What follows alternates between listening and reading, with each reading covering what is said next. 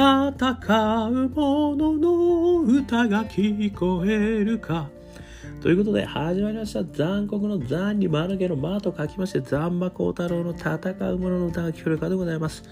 この番組はイノベーションを起こしたい人、チャレンジをしたい人、そんな人たちのために送る番組でございます。私、株式会社イノプロビゼーションの代表させていただいたり、株式会社 NTT データのオープンイノベーションエヴァンジリストをさせていただいたりしております。さてさて、えー、本日の話題はですね、なんか新しいことやっていいよと言われたんですけど、何やったらいいかわからんちんな場合というですね、えー、お題でお話をしてみたく思います。えー、今日は2022年6月2日でございますね。えー、これもですね、新しい組織が立ち上がってね、そろそろ6月になってね、皆さん立ち上がってんじゃないですか？そしてうちの組織にもね、ついにあの新規企画部門が出たぞみたいなね、新しい組織を作って、新しく新しいサービスをやっていくんだみたいな、新しいばっかりですねみたいな。ということでねあのそこに選ばれましたねなんかワクワクするよみたいなことでですね、えー、でどうしましょうというふうにねこう上長の指示をこう仰いでたらとにかくね新しいことやるからもう社長にそうやって握っちゃったから。とにかく新しいことやるぞ。ああみたいな。いやもう新しいこと何なんだろう。みたいな。何をやったらいいんですか今日から。みたいな。それを考えるのがお前らの仕事なんだ。とね。楽しそうだろ？うみたいな。何やってもいいから。責任は俺が取る。みたいなね。かっこいいことを言われながら丸投げポーン。みたいな。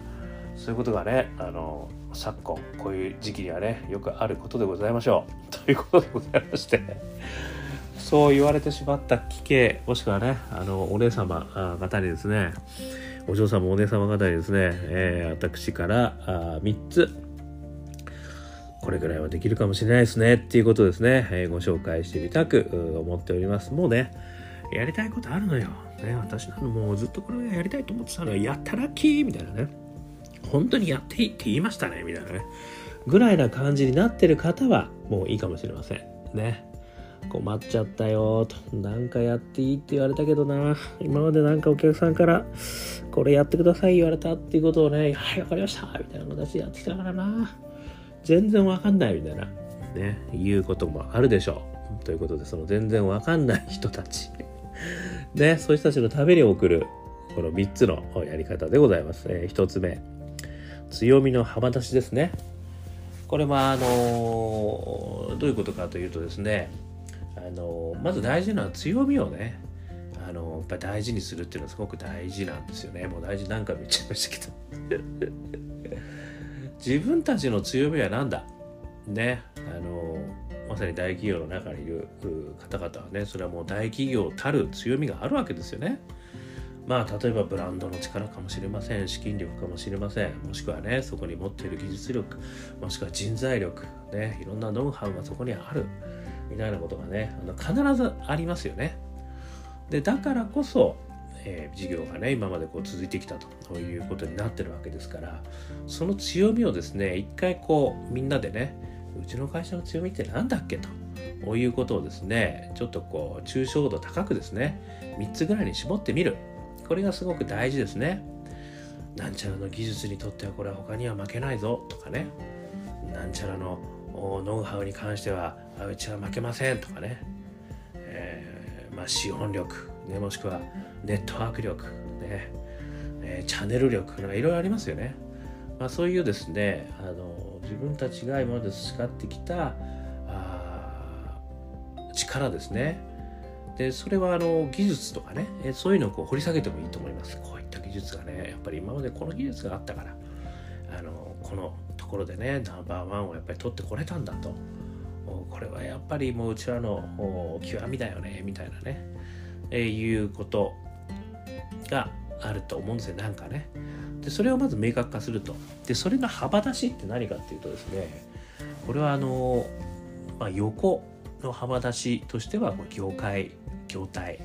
ですね。今までのお客様、ね、それ以外のところに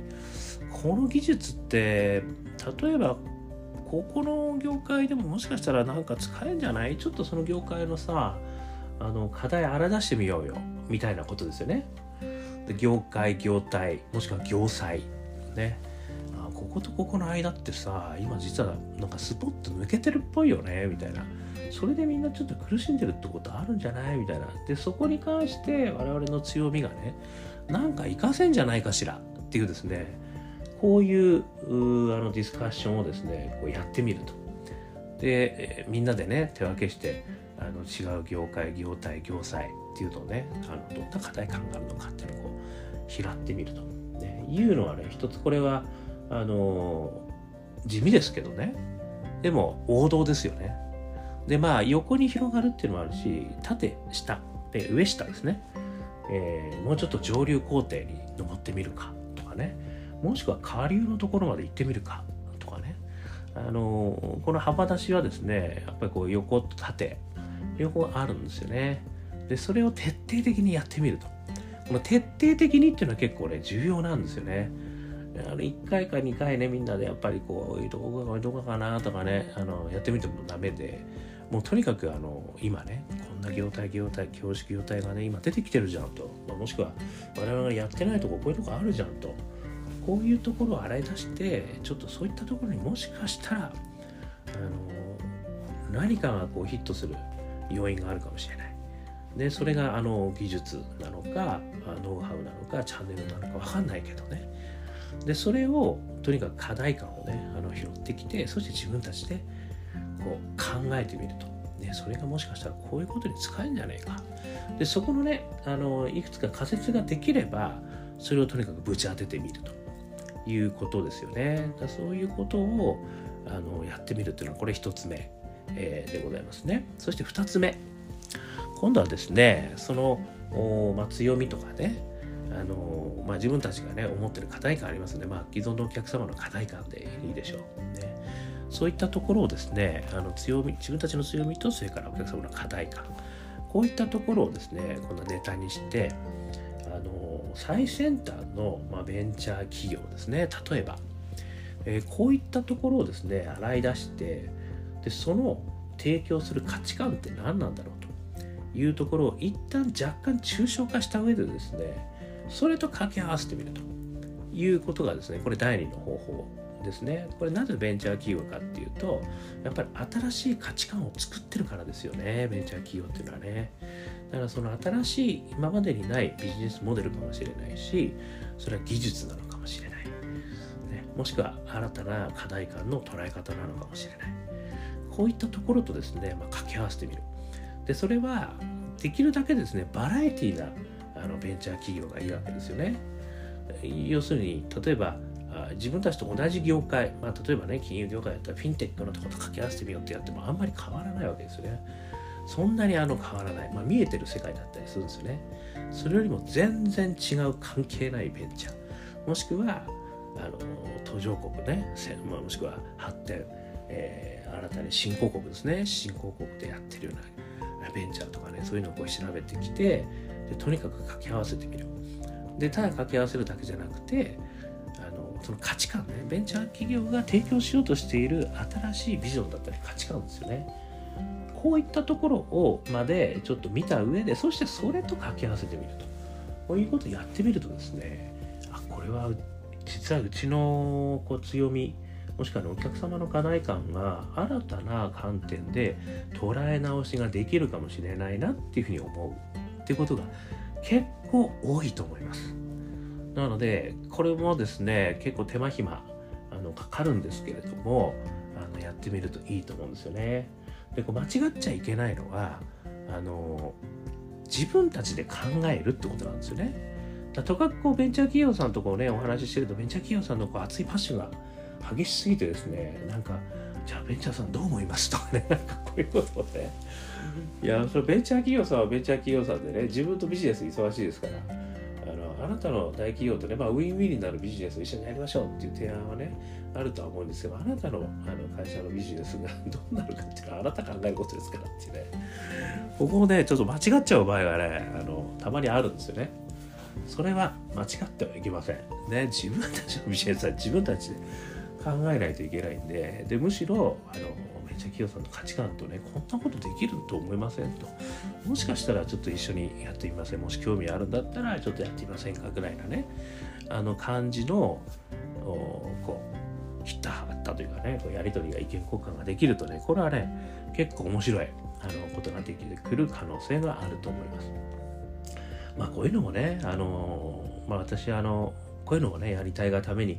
実は世界20都市でねいろいろベンチャーあの発掘コンテストみたいなこともやってきたわけですけどまあそこまでやらなくてもですね昨今あの例えばディスラプティブな企業とかねディスラプティブ企業20選とかねいろいろウェブ上でいろんなのが出てますからね。あとはね、最近もデータベースとかもね、いろいろもうほとんど無償で公開もしてますからね。だからそういったところも見ながら活用して、みんなでこう手分けしてちょっとやってみようぜっていうこともね、これできるんですよね。あのなので、まあ、それをやってみるかやってみないか、まあ、ちょっとその辺でノウハウがない場合は、あの得意な人にちょっと頼んでみるっていう手もあるかもしれませんけれども、やり方としてはね、あのこういったやり方が結構、あの私はあの UFO 型オープンイノベーションと呼んでるんですけれども、でも間違っちゃいけないのは自分たちで考える。ね、これがあの2つ目のやり方ですね。そして3つ目。ここが実は一番大事だと私は思っているんですけど、強み課題感ね、これ同じなんですけど、それにかけることの自分の価値観ですね。これ自分の価値観って何だと？自分の価値観がわからないね自分が一番わからないこういった話もねたくさん聞きますよね私自身も分かってないですでこれをね一回深く掘り下げてみるっていうのもねすごくいいセッションになるんですよね。これがあの私がいつも言ってるところのですね自分軸と他人軸もしくは自分軸と仕事軸もしくは自分軸と他の他の仕事軸ね。こういうあのベン図を書いてみると、ね、で自分軸のところここがねよくわかんない。あの要は会社軸のところの円はね、すぐ書けるんですよ。こういうことやれ、こういうことやれ、ね、こういうことやれ。で、ミッションこういうこととか書けるんだけど、自分のミッションって何だっていうね。それ考えたことないですよね、あんまりね。で、私もあんまり考えたことなかったんですけど、でもね、やっぱ独立するようになってね、すごい考えるようになったんですよね。つまり、自分が気になってることって何なんだってことをね、一回ね、掘り下げてみるんですよね。で、それは何でなんだと、自分がね、好きなこととか気になってること、普段の生活の中でね、それをバーこう出してみる。記事でも何でもいいですよね。こう出してみて。でこれって何だろうんだろうなんで俺こんなこと気になってなんでこれ俺好きなんだろうとかね。そういうことをあのこう深く掘り下げてみるんですね。でそれをこう自分軸のところに書いてみると。ね。でそうするとあ俺ってあのアカペラ大好きだったな みたいな。なんでアカペラ好きなんだろうとかね。だからそれやっぱりね、人が喜んでくれる顔みたいなね。えいうことで、まあ私はあの言うところのパッションのね、えー、ポートフォリオ。自分のパッションのポートフォリオって成長パッションなのか、それとも脱出脱出パッション、成長パッションなのか、大好きパッションが多いのか、それとも人に役に立ちたい、え役に立ちたい、リーダーパッションなのか、それとも個性パッション、ね、 Think Different パッションなのか、みたいなね、こう4象限でね、考えてみようと。いう話もさせていただいてますけどそういったところねどういったところが強いかとかっていうのもねこう見た上ででそこであの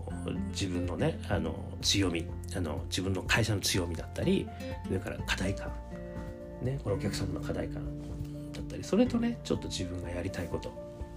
この自分軸のこういったことがねこう洗い出せたらそれと掛け合わせてみる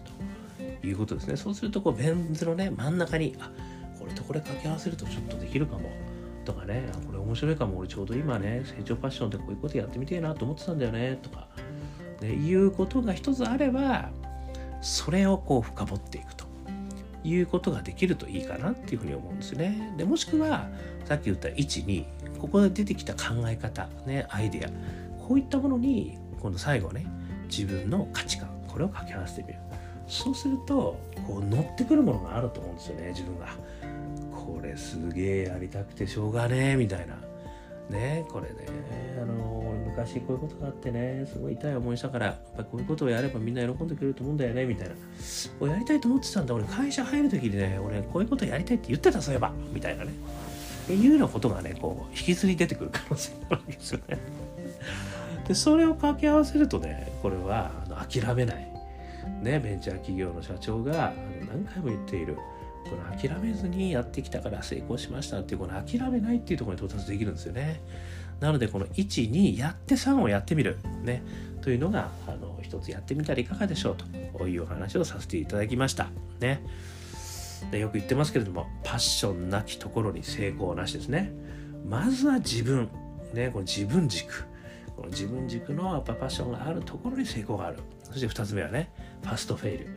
まずはやってみて失敗する。失敗したらすぐに軌道修正をする。ファストにフェイルする。ファストにフェイルする。ファストにフェイルする。ファストにフェイルする。ね、言い切れ。もう言えないぐらい早くファストフェイルする。ね、これが2つ目。現場100回ですね。仮説検証を回せっていうことですね。で、3つ目。私の一番大好きな言葉です。生きる上で最も偉大な栄光は決して転ばないことにあるのではない。転ぶために起き上がり続けることにある。by ネルソン・マンデラ。第8回南アフリカ共和国大統領。確か第8代でやってる気がするな。ね、ちょっとこれ曖昧ですね。ということでね、とにかく何回投獄されてもね、投獄されるようなことあんまりやらない方がいいと思いますが、投獄されても出てきてね、告知の会をして。こういったことでですね、もう何回も何回も失敗しても立ち上がり続ける。起き上がり拳と。ねえー、こういったことがですね、やっぱりこう、成功への近道だということでございますね。ということで、この3つ、もしよかったら、ね、これから新しい組織ができるかと思いますので、皆さん頑張ってみてください。ということで、グッドラックということで、えー、今日もお話をさせていただきました。アンカー .fm もしくはね、えー、Apple Podcast、ね、Google Podcast、えー、Spotify いろんなところでね、配信されてますので、登録していただけると毎日配信されますよ。それから SNS もね、Facebook、Twitter、LinkedIn、えー、いろいろやってますから、そこにね、えー、Instagram もやってるかな、えー、コメントいただけるとお友達になれますよ。ね、ということで、そして、えー、元気がなくなったら、我がアカペラグループ香港ラッキーズの中年ワンダーランド、中年不思議国と書いて検索してみてください。そうするとですね、LINE Music、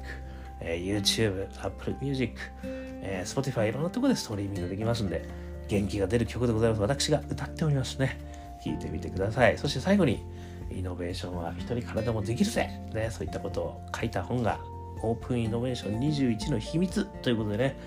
えー、電子書籍、リアルの書籍両方ありますので、ちょりちょりっと読めちゃう、もう薄っぺらい本でございますけれども、中身は濃いんじゃないかと、